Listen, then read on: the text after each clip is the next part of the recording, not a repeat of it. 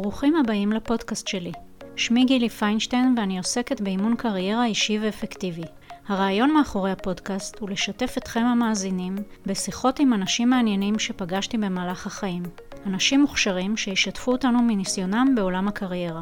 אתם מוזמנים להתרווח בקורסה או לצאת לצעידה שלכם, מיד מתחילים.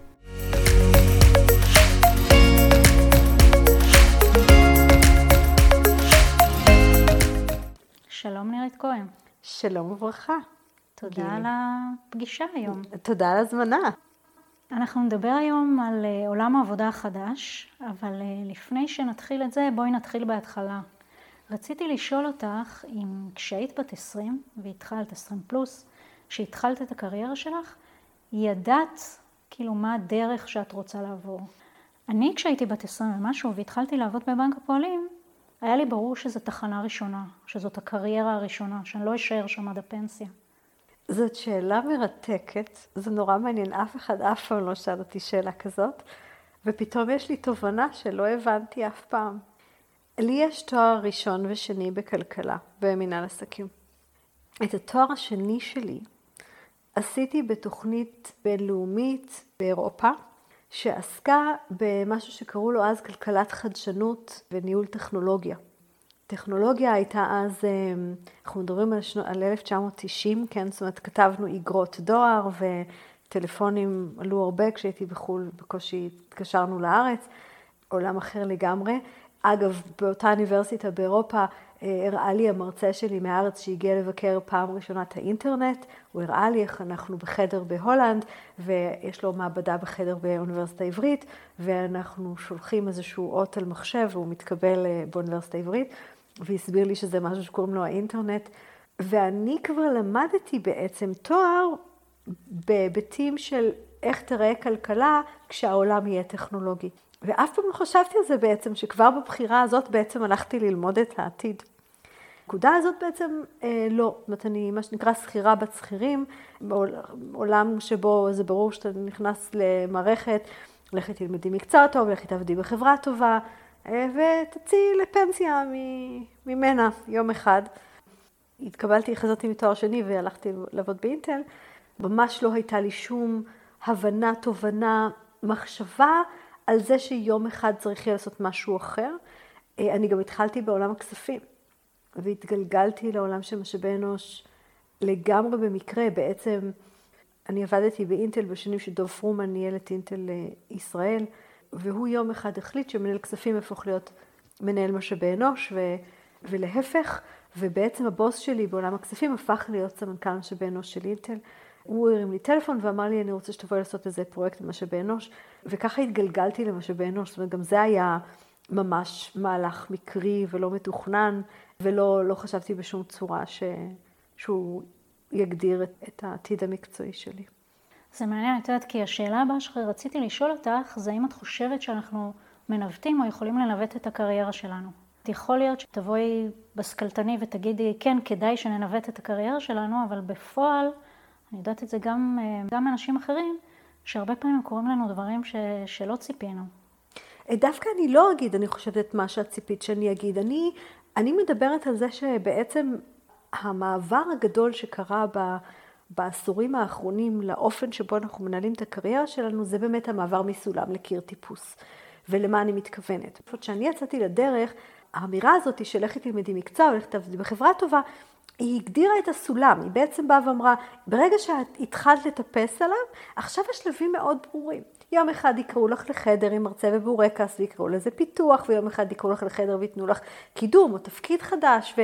ויום אחד תתעוררי באמצע החיים ותגלי שאת מומחית במשהו או מנהלת של משהו, ותשתי לך עד הפנסיה ותעשי חיים. וזה היה החוזה שאיתו יצאנו לדרך. החוזה הזה נשבר איפשהו באזור של בעצם ככה האצה של הטכנולוגיה באמצע שנות 2005, 6, 7 באזור הזה, בעצם התחילו לקרות בעולם עבודה שינויים שהפכו אנשים ללא רלוונטיים. פתאום התחלנו לגלות את זה, אגב ההייטק היה פשוט ראשון כי טכנולוגיה יותר מואצת שם. את כל הבני 45 פלוס בתעשיית הטכנולוגיה שפתאום הפכו להיות ללא רלוונטיים ומצאו את עצמם מובטלים ולא הבינו איך זה קרה. תקחי רגע את האנלוגיה שלי ותזיזי את זה מאותו סולם לקיר טיפוס. היופי בקיר טיפוס זה שיש לך התקדמות כלשהי עם תנועה למעלה, אבל היא לא מוכתבת במסלול מאוד ברור. ודווקא בעולם החדש, אני טוענת שלא צריך לתכנן קריירה, צריך לתכנן קדנציה. ואת בעצם צריכה לבוא בכל רגע נתון ולבחור איפה את שמה את הרגל בדבר הבא. ושתעשי את זה במודע. תגידי, זה מקדם אותי. מקדם אותי, אגב, זה לאיזה הגדרת הצלחה שאת מגדירה. זה לא זאת של מישהו אחר. זה לא שאם התחלת בבנק, אז הדרך היחידה להתקדם זה להפוך להיות מנהל הסניף, ואולי אחרי זה להיכנס למטה או משהו כזה. זה שאת תגידי, עכשיו מתאים לי לפעמים להוריד הילוך בעבודה כי אני רוצה ללכת ללמוד משהו, או כי אני רוצה להתפנות לצרכים אחרים של משפחה, של עצמי. ותקופות אחרות את אומרת, לא, אני מגבירה עצימות, או אני רוצה בכלל לבחון כיוון אחר, וכל הדברים האלה הם, הם לגיטימיים, כל עוד את עושה אותם, זה לא כל עוד, זה את עושה אותם במודע. ואז בעצם ניהול קריירה זה לבחור כל פעם את הדבר הבא שאת הולכת לעשות, להגדיר אותו ל-X שנים הקרובות, או לקדנציה הבאה, לא כל כך משנה לי כמה זה קדנציה, וזה מאפשר לך לנווט את התנועה, גם להגיד, לא כל כך אוהבת את השביל שאני נמצאת עליו, אני מרגישה שהוא לא מתאים לי יותר, אז אני רוצה לזוז קצת, אבל זה לא אומר שאת צריכה עכשיו כמו בסולם לרדת עד הרצפה, להזיז אותו ולטפס מחדש. את יכולה פשוט להוריד רגל ימינה למטה. ומישהו מהצד יכול להגיד, מה זה הדבר הזה? זה, זה, זה, זה, זה שינוי נורא משונה. זה לא נראה כמו קידום, זה לא נראה כמו התפתחות, מה זה הדבר הזה? אבל בשבילך זה מאפשר לך עכשיו לתפוס שביל אחר שיותר נוח לך ויותר מתאים לך, זאת מבחינתי ניהול קריירה אופטימלית. אני מסכימה עם זה, זאת אומרת, בחיים שלי זה מה שעשיתי. קל לי אה, להנהן בראשי למי שמקשיב ולא רואה. כן, אני חושבת שכל הפעמים חיפשתי משהו שמעניין אותי ואמרתי, זה מה שאני רוצה. עד שהגעתי למצב שפתאום ראיתי שאין מה שאני רוצה, ואז הבנתי שאני צריכה לחפש אה, כיוון אחר. שזה בעצם אומר שמה שאת רוצה עכשיו זה לא המשך של מה שהיה. לכבוד אה, יום האישה יצא לי לשבת עם פורום של נשים, וזה היה מאוד מעניין לראות שכולן אמרו באיזשהו אופן, אני לא מרגישה שאני רוצה שההמשך שלי יהיה קו ישר מאיפה שאני. אף אחת מהן לא הייתה מובטלת, כולן עבדו. אני מגדירה את הדבר הזה כאיזשהו ניהול של תקופת ירידה. זה לא שאין משהו שאת רוצה, זה שאת לא מצליחה לראות את הצעד הבא, כי את יודעת יותר מהר מה לא. את יודעת, זה לא הצעד הבא המתבקש, זה לא הצעד הבא שחשבתי שאני אעשה אחרי הצעד הזה. זה בעצם אומר שאת עכשיו קצת בעיבוד, כי את צריכה לבחור איפה את שמה את הרגל שלך לשלב הבא, וזה לא המשך ישיר של מה שהיה. קודם כל, הדבר הכי חשוב זה לזהות את הסימנים שאנחנו שם. יש משהו מאוד חזק בזה, כי אז אני מתחילה להיות מסוגלת, במקום לקרוא לזה אני לא יודעת או אין, להגיד לא, אני מנהלת פה איזשהו שינוי. אני מנהלת את השינוי הזה באופן מודע, והחוכמה הגדולה זה, ואיך אני אגלה מה אני כן רוצה. אנחנו הרבה פעמים יודעות מאוד מהר להגיד מה לא, ופחות מהר יודעים לגלות מה כן. ואמרת סימנים, למה את מתכוונת? אני חושבת שהסימנים לזה שאיזשהו שינוי מתקרב לנו בקריירה, הם יכולים להיות גם חיצוניים וגם פנימיים. וסימנים חיצוניים, שגם אותם אנחנו הרבה פעמים בוחרים לא לראות, יכולים להיות בתעשייה, ב... תראי דוגמה של הקורונה, בסדר, אי אפשר היה בדיוק לצפות את זה, אבל מרגע שזה קרה, למשל מי שנמצא בעולמות כדוגמת תיירות, יכול היה במרץ, במרץ 2020 להמשיך לחכות שזה ייפתר, או להבין שייקח עכשיו כמה שנים לתיירות להתאושש, ולשאול את עצמו, מה אני הולך לעשות עם זה עכשיו? אה, יש סימנים חיצוניים שקשורים אליי, אני רוצה תפקיד ולא קיבלתי, הערכות עובדים פתאום לא משהו, לא מסתדר עם הבוס שלי, דברים שלפעמים יותר קל לנו לראות על אחרים, אנחנו רואים אחרים שפתאום הארגון ככה קצת מזיז אותם. אמרה לי אה, איזושהי סמנכ"לית בארגון פיננסי לפני כמה זמן, פתאום הרגשתי שאפסנו אותי בתפקידים לא אטרקטיביים. והיא אמרה לי, גם נעלבתי עד עמקי נשמתי, עד שפתאום את מבינה שמחזור חיי קריירה זה דבר טבעי, וירידות יגיעו. התובנה הזאת, לזהות את זה, שזה מה שקורה פה, הוא עכשיו מחזיר לי את השליטה ומאפשר לי לנהל את זה.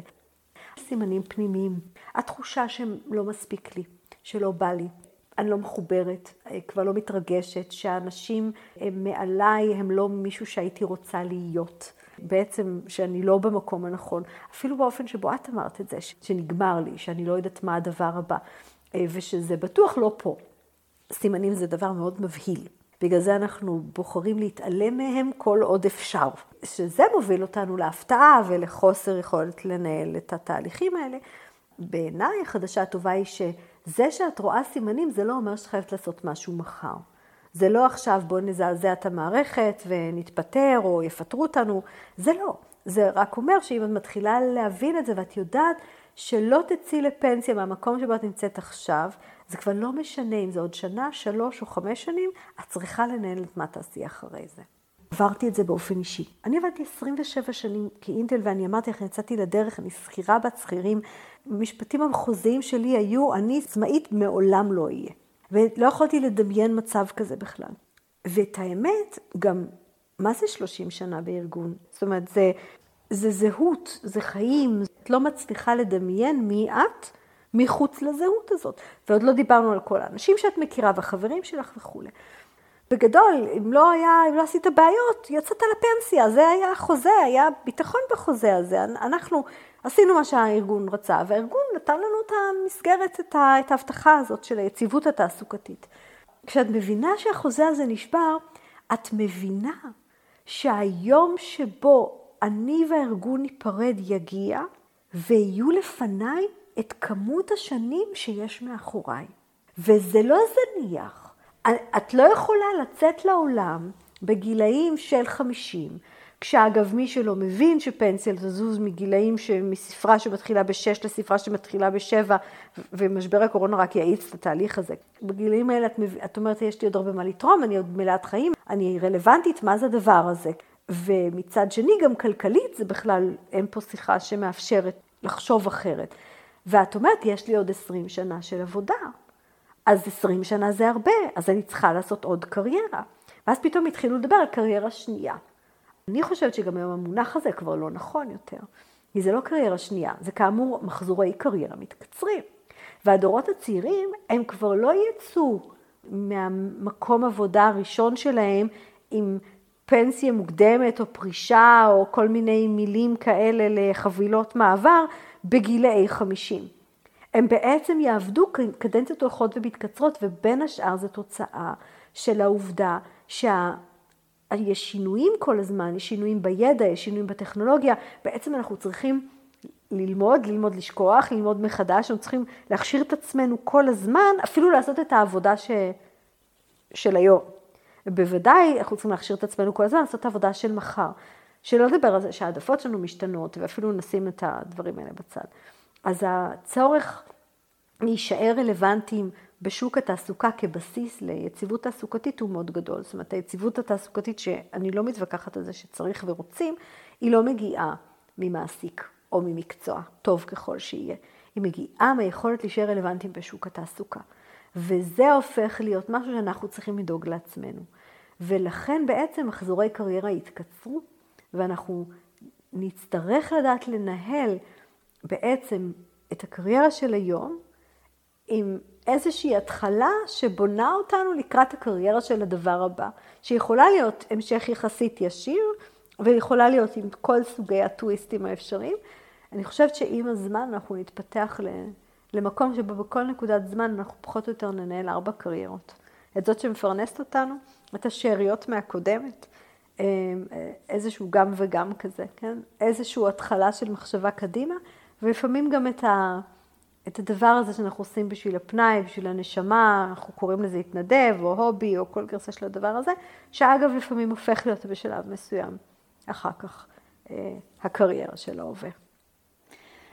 כשאת אומרת את זה, אני ככה חושבת קצת על החבר'ה שלי, הצעירים, ואני רואה שהם היום כסטודנטים, כפוסט סטודנטים, הם בעצם עושים את מה שאנחנו לומדים לעשות היום, כי הם עובדים בכמה עבודות והם מחפשים זאת אומרת, הם בונים לעצמם את הקריירה, וברור להם מראש שהם, שהם לא מחפשים משהו אחד, שהם עושים גם וגם וגם. אז יכול להיות שדווקא בשבילם זה פחות בשורה קשה מאשר בשבילנו, שהתרגלנו, כמו שאת אומרת, לעבוד כן, במקום. לא תראי, בשום מקום בחומרים שלי שימוש בטרמינולוגיה של הדורות. אני לא חושבת שזה פילוסופיה. אני חושבת שזה ראיית מציאות. אנחנו ממשיכים להגיד לילדים שלנו, לך תלמד מקצוע טוב, לך תעבוד בחברה טובה. אז אני חושבת שהדור הצעיר הסתכל עלינו וראה שאנחנו באמצע החיים, בערך בשלב שבו הבטיחו לנו והאמנו שנשייט לנו בנוחות עד הפנסיה, שינו את החוקים ואנחנו עברנו משבר. וחלק גדול מהדור שלנו עובר את המשבר הזה קשה. ומי שאגב לא עבר או לא נקלע למשבר הזה, הגיעה הקורונה וזרקה אותו לתוך המשבר. אז הסיפור הזה של יציבות תעסוקתית ו... ויכולת לצאת לפנסיה ממקום עבודה, הוא נשבר באמצע החיים אצל המון אנשים. וזה לא משנה, עכשיו זה 45, 55, גם 60 זה לא משנה. כי גם לבן 60 יש עוד פוטנציה עשור של עבודה, שהוא היה רוצה להיות מעורב בה בצורה כזאת או אחרת. ולכן הם בעצם הבינו שהם צריכים לנהל קצת יותר קריירה של גם וגם, שמאפשרת להם בכל רגע נתון מקורות הכנסה ופרנסה, תחומי עניין מגוונים, יכולת להרים את זה בזמן שזה יורד. את מדברת על עולם עבודה חדש כבר הרבה שנים. מה בעצם גרם לך להתחיל לדבר על עולם העבודה החדש? אני התחלתי לעסוק בעולם עבודה עתידי ב-2007. זה היה אוסף של סימנים שהתחלתי לראות החל מ... ב-2007, פשוט נחבר את הנקודות, כן, האייפון נולד. היה משבר כלכלי מאוד גדול.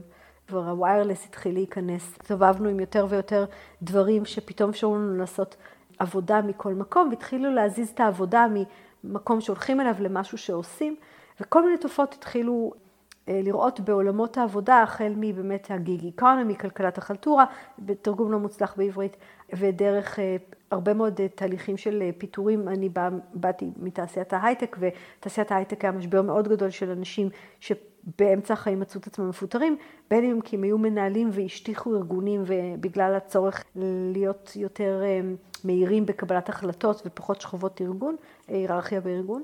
ובין אם זה בגלל שהם הפכו להיות לא רלוונטיים, כי הדור שלנו לא הורגל להיות כל הזמן מעודכן, ובתעשיית הטכנולוגיה פתאום אנשים ידעו לעשות דברים בשפות שלא צריך היה יותר.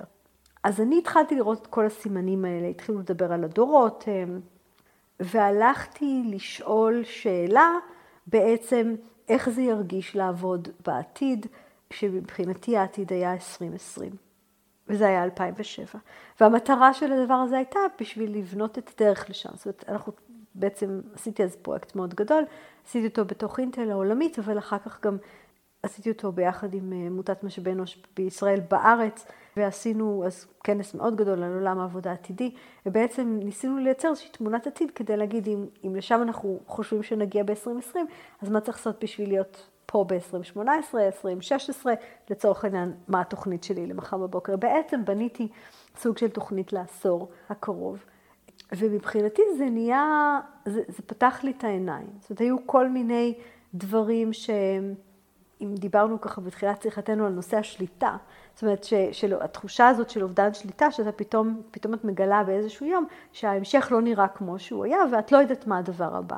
אה, ואני טוענת בתוקף ש... ההבנה שהגעת לתקופה שבה את מנהלת ירידה של הקריירה, היא כוח מאוד גדול, כי אם אפשר לך לנהל אותו. זאת אומרת, להגיד, אוקיי, אז בינתיים אני עובדת, אבל אני מתחילה לעשות את אותו מסע, גם פנימי, להבין מי אני, מה אני רוצה, מי אני מקצועית אם אני לא עובדת בתפקיד הזה, בארגון הזה, מה בא לי, מה עושה לי חשק, בלי אבל, ישר. וגם מסע חיצוני.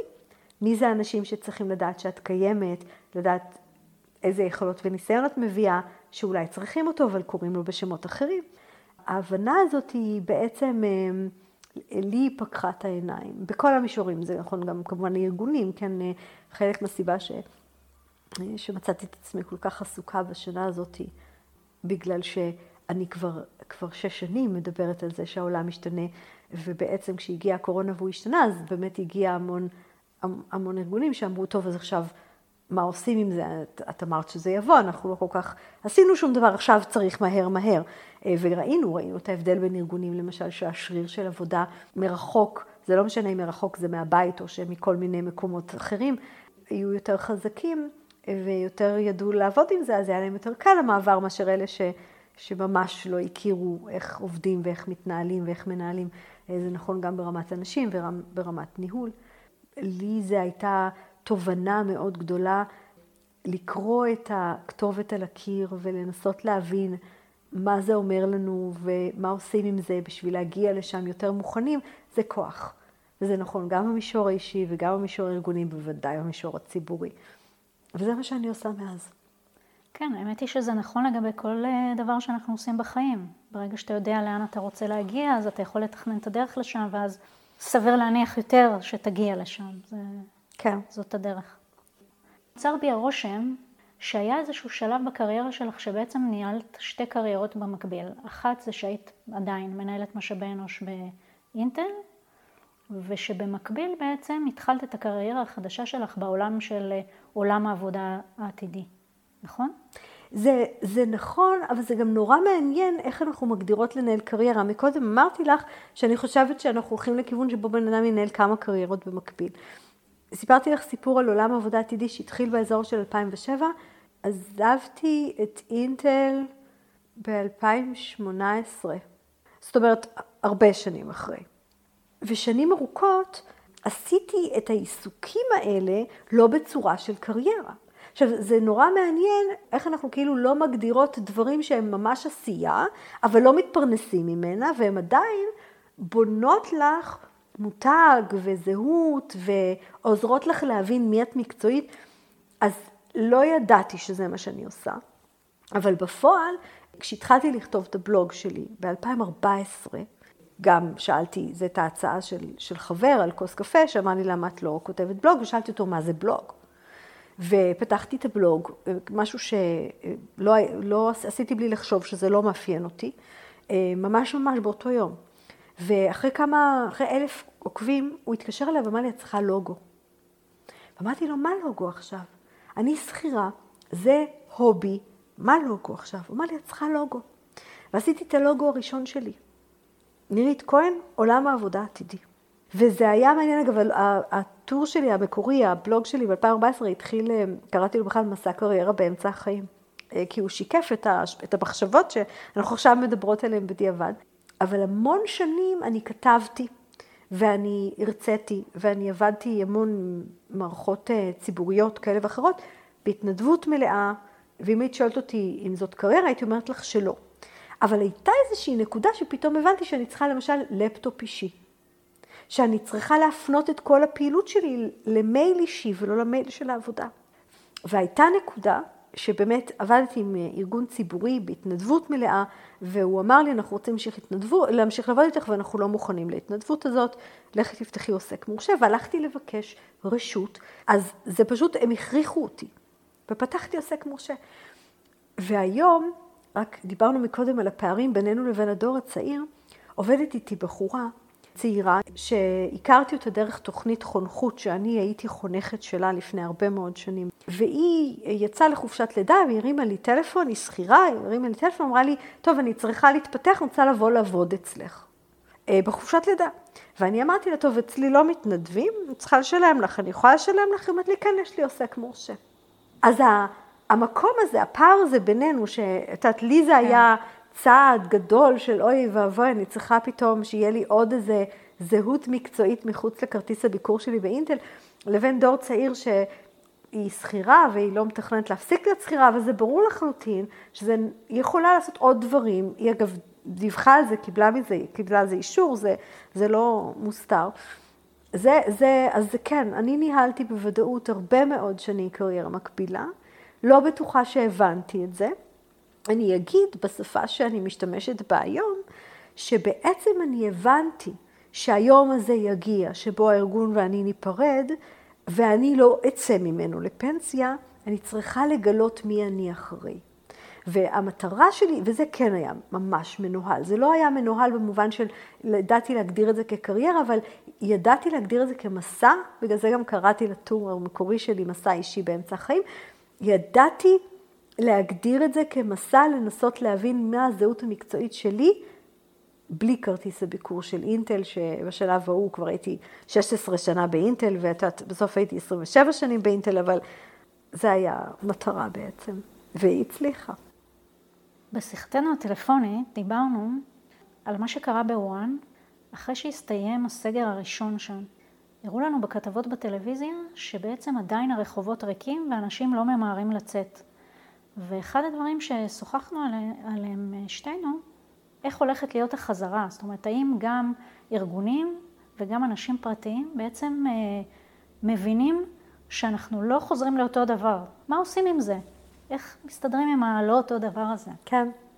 כן, האמת היא שאני זוכרת, אני חושבת שאת היית אחד מהאנשים הראשונים שדיברתי איתו, שדיבר על הסיפור בכלל הרגשי, אה, לא רק הפרקטי. ואני חושבת שזאת הייתה תובנה מעולה. אני, אני חושבת שכל אחד שמאזין לנו עכשיו יכול לשאול את עצמו אם הוא יכול לדמיין את החיים שלו, לחזור למה שהיה ב-2019. עד כמה יהיה לנו קל להשאיר מאחורה את העובדה שגילינו שיש עוד דברים בחיים חוץ מלקום בבוקר, להיכנס לאוטו, לנסוע למשרד ולחזור בערב. שאנחנו יודעים עכשיו איך נראית ארוחת צהריים משפחתית. שאנחנו יודעים איך זה נראה בהפסקות האלה, ש, שילד מספר לנו איזה משהו שהיה, או שאנחנו משחקים. ואגב, גם לא רק ילדים, אמרתי את המשפט הזה באיזשהו פורום, והייתה שם מישהי שהילדים כבר גדולים וזה לא היה אישו, והיא אמרה לי, אבל אני למדתי איך זה, לשבת עם חברה, לדבר או לכוס קפה או לעשות הליכה, ואני לא מסוגלת לדמיין את עצמי עוד פעם חוזרת לטירוף הזה ולמרוץ הזה. אז אני חושבת שגם במישור האישי, דיברנו קודם על קריירה, והמון אנשים גם למדו את המחיר של הישענות מוחלטת על מקור פרנסה אחד, על יציבות, על מחשבה שמחר ושנה הבאה ועוד חמש יראו אותו דבר כמו אתמול. גם למדנו את זה בדרך הקשה. ואנחנו רואים את זה עכשיו בהרבה מאוד אנשים שפתאום אומרים, טוב, גם אם אני חוזר נגיד לעבודה, באותו אופן אני צריך לדעת שיש לי עוד רשתות ביטחון, שיש לי עוד תוכניות, ש, שאם משהו ישתנה, דיברנו מקודם על הקולות הפנימיים שהם לפעמים סימנים למשהו. אנחנו ביומיום, אנחנו נורא טובים בלהשתיק אותם. את הרעש החיצוני מעמעם את כל החלומות שאפסנו במושב האחורי ואנחנו בוחרות להתעלם מהן. והקורונה עשתה שקט. זאת אומרת, היא הורידה את הווליום על המון דברים. ובתוך הדבר הזה אנשים התחילו לשאול את עצמם. זה אגב גם, את יודעת, זה, זה, זה בריאותי, זה גם מחבר אותנו מאוד חזק אה, לצורך העניין בפירמידת הצרכים של מאסלו, לשלב הבסיסי של אה, דעת שהכל יהיה בסדר, והמון אנשים התחילו לשאול את עצמם שאלות. מה, מה באמת אני רוצה לעשות, מה בא לי לעשות, בשביל מה אני עושה את מה שאני עושה, האם זה שווה לקחת את הסיכון, להתאמץ, לאבד את, את, את האלטרנטיבות של הנה כל מה שגיליתי, למשל שיש לי בבית, אנחנו נראה שינויים מאוד גדולים בשנים הקרובות, בהגדרות של מה זה הנורמלי החדש, גם במוכנות שלנו כאנשים להגדיר הצלחה, להגדיר איזון, להגדיר אה, שילובים של חיים, עבודה ופנאי. יש לנו מסורת במשפחה שכל שנה אנחנו כותבים אה, ברכת שנה טובה, שמסכמת קצת את השנה שעברה עם כל מיני תובנות וכולי. ואנחנו עושים את זה ב-old way, אנחנו מעצבים, מדפיסים את זה ככה כמו פעם ושולחים בדואר, למרות שזה עולם דיגיטלי ואנחנו כולנו מאוד דיגיטליים, אבל איזשהו רצון לשמור על המסורת. לפני שנתיים כתבנו על משל המערה של אפלטון. והמשל המערה של אפלטון מדבר על זה שישנם אנשים שהם אזוקים בתוך מערה, הם מסתכלים לקיר מסוים ויש אה, מדורה שעובדת מאחוריהם, ואז בעצם מה שהם רואים זה בעצם אה, צללים, צללים על הקיר, אבל הם רואים צללים של אנשים שהולכים בחוץ, הם לא יודעים שאנשים בחוץ, הם חושבים שהצללים זאת המציאות, ואחד מהם מצליח להשתחרר והוא בורח, אחרי זה הוא חוזר והוא מספר להם על העולם בחוץ והם לא מאמינים וכולי וכולי. עצרנו פה כי הסוף הוא לא כל כך נחמד וזו ברכת שנה טובה, אבל אחת השאלות שהעלינו שם זה באמת, כשאתה יודע שהמציאות יכולה, זה מתחבר למה שאת אמרת קודם, שאתה יודע שהמציאות, יש מציאות אחרת. האם אתה באמת מוכן אה, לחזור לחיים אה, שהיו לך קודם. ואני קצת אדגיש את זה כי אני חושבת, מה שאותי מטריד, בהתחלה חשבתי שאנשים לא ירצו לחזור אחורה באמת ממש. ואז ראיתי את התורים בקניונים ובחנויות, ואת כולם שהיה דחוף להם להיות בדובאי ובכל מיני מקומות. ואז אה, עולה לי השאלה שיכול להיות שרוב האנשים מאוד מאוד ישמחו לחזור בדיוק למה שהיה להם קודם והם יחזרו למה שהיה להם קודם. תראי, קודם כל, אנחנו חיה שאוהבת יציבות, ושינוי זה לא דבר מבורך בהכרח, אצל הרבה מאוד אנשים. מעניין שאת מעלה את זה, אני, היו שנים שהתחלתי הרצאות בהתנצלות. באמת הייתי אומרת לאנשים, תשמעו, אתם תתרכזו עליי, רוצה, מה שנקרא, הבהרה מראש. אה, זה לא שאני מייצגת איזה אולם אוטופי ש, שהוא איזשהו אידיאל, אבל אני כן מציירת לכם, לצורך העניין, אם דיברנו קודם הכתובת על הקיר, אני מאירה לכם פנס על הכתובת על הקיר, ובהינתן זה שזה הכתובת על הקיר, עכשיו שאלה היא מה עושים עם זה. אף אחד לא אומר שהעתיד זה, או שמה שמשתנה, שהשינוי שמתרחש הוא, הוא טוב. אני לא נכנסת בכלל למקום של השיפוטיות. למשל, אף אחד לא היה אומר על הקורונה, איזה דבר נפלא זה בו היינו בוחרות את השנה שעברנו פה. אבל בפילוסופיה שלי זאת לא הנקודה בכלל. הנקודה היא שהעתיד מתרחש, או השינויים מתרחשים והעתיד יגיע. זה אגב דבר אחד בוודאות אנחנו יודעים עליו. ומי שבוחר לראות את 2020 כחדר כושר לעולם העתידי, ש, שבו אנחנו נאלצנו לפתח שרירים. אנחנו הולכים לחדר כושר לא בשביל לעשות את הדברים שאנחנו חזקות בהם, אנחנו הולכות לשם בשביל לפתח שרירים שאין לנו. ההבנה שהעולם מכיל שינויים בלתי צפויים, ומהירים, וחוסר יציבות, והפתעות. מאיפה בדיוק ההפתעה תגיע, איך היא תראה, אם היא קשורה אלייך או למגפה גלובלית, זה כרגע לא משנה. והיכולת שלנו לפתח עמידות ולפתח יכולת לנהל עד כמה שאפשר, קודם כל לקרוא את הכתובת על הקיר, לזהות את הסימנים, וליצור לעצמנו גם את היכולת עמידות, אבל גם את היכולת לתכנן ולבנות איזה שהם עתידים אפשריים שאנחנו יכולים לפתח בכל מיני רמות, זאת יכולת חשובה. חשובה לילדים שלנו, למערכות חינוך, זאת יכולת חשובה לניהול קריירה. אז השאלה מבחינתי היא פחות אם אנשים רוצים לחזור. קודם כל, אני לא, לא חושבת שיש מילה כזאת, לחזור. זה שמחר תוכלי לנסוע לחו"ל, ואולי מתישהו זה יהיה בדיוק אותו דבר כמו שזה היה קודם, זה לא אומר שבמכלול של איך העולם מתנהל, את תחזרי למשהו. אנחנו לא יכולים להתעלם מהמון שדים ששחררנו פה מהבקבוק. אה, יש המון עולמות טכנולוגיים שיועצו עכשיו לפתור בעיות ש, שזיהינו בשנה הזאת. שישנו את האופן שבו אנחנו תופסים נורמלי. בעצם הנורמלי החדש משתנה. ואגב, הנורמלי החדש השתנה מאז ומעולם. דיברת מקודם על, על המשל של המערה, אם מישהו היה מספר לאנשים ב-1900 ששלחו עם עגלות אה, דואר, אה, את יודעת, עם סוסים וכאלה, שיום אחד אה, תכניסי, תכתבי הודעה והיא תגיע ליעדה בלי עגלת דואר ובלי בכלל שאני יכולה להסביר לך איך זה קורה. היו מונח שאת מטורפת. תסבירי להם על אינטרנט ועל אפליקציות, לא היו מבינים מה את אומרת. אז באותה מידה אנחנו בעצם האנשים של 1900 שמנסים להסביר לנו איך נראה העולם של 2030. והדבר האחד הבטוח זה שהוא לא נראה כמו העולם של 2019. ועכשיו השאלה היא מה את הולכת לעשות עם זה. שאלה טובה. אני יודעת שאת הולכת להוציא ספר בקרוב. ספרי על זה קצת, על הספר. כן, ממש ממש בקרוב. אני ניצלתי את הזמן שהתפנה לי בתקופת הקורונה מכל הנסיעות לכל מקום, כי הכל עבר לזום, באמת אה, לאסוף את העולמות באמת של האישיים, של הקריירה. זאת היה לי מאוד חשוב, אני חושבת מהיום שהתחלתי לעסוק בעתיד, המקום הזה של לעזור לאנשים לקחת אחריות ושליטה, להחזיר לעצמם את השליטה על השינויים של הקריירה. ובעצם מעשור של עבודה על עולם, עולם עבודה החדש וההשלכות שלו גם על אנשים וקריירות, יצרתי בעזרתה שעורכת ומעצבת אה, מופלאות, מפה וכלים שממש אה, לוקחים אותך ביד ומובילים אותך אה, דרך באמת ניהול קריירה בשלבים של יציבות, עם היכולת לזהות שזה משתנה, דרך כל ניהול תהליכי הירידה של הקריירה ולתוך צמיחה לדבר הבא. איך אנחנו לוקחים את הכלים שלנו, גם במונחים של אה, מעגלים של אנשים, גם בהגדרות מחודשות של זהות מקצועית, וגם בצורך באמת להתפתח ולצמוח להיות הגדרה מחודשת של מי אנחנו אל מול העולם המשתנה. אה, וזה בעצם אה, הספר אה, שלי, שקרא המדריך לקריירה בעולם המשתנה. אגב, משתנה כי הגעתי למסקנה מאוד מהר, שאי אפשר לקרוא לו עולם חדש, כי חדש זה עוד פעם, זה כאילו יצאנו מישן ואנחנו הגענו לחדש. ואני אומרת, אנחנו לא הגענו, הוא משתנה כן. כל הזמן.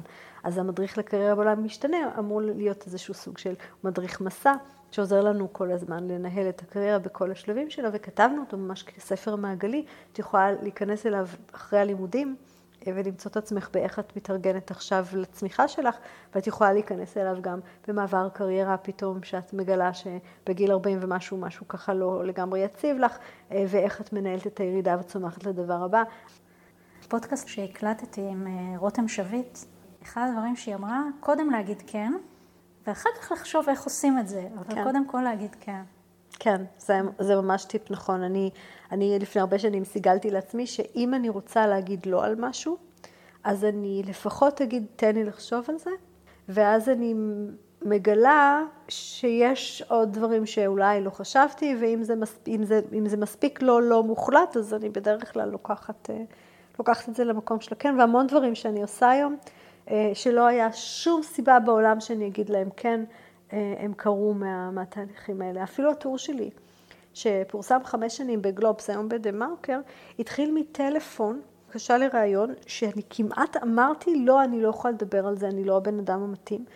בגלל שהייתי באיזושהי סיטואציה שלא יכולתי במילא לדבר כמו שצריך, אז אמרתי להם, תנו לי לחזור אליכם, ואז אני זוכרת את עצמי במטבח, מתחילה לתת את התשובות לרעיון, ואז התקשרתי, אמרתי, בסדר, אני אעשה אותו, הוא הפך להיות מאיזה פינה אחורית בעיתון לסיפור הקאבר של אותו מגזין, ואחריו הגיעה בקשה מעורך גלובס אז אה, להעביר את הבלוג שכבר היה קיים, וכבר היו לו המון עוקבים, להעביר אותו לעיתון, וגם זה כמעט אמרתי לא, כי זה הרבה עבודה לכתוב לעיתון, וזה השאר היסטוריה. יפה. בנוסף לכל השיחה שלנו עכשיו, איזשהו טיפ לאנשים ששומעים אותנו, קוראים אותנו? אני חושבת באמת שזה מאוד חשוב שאנשים לא יפחדו.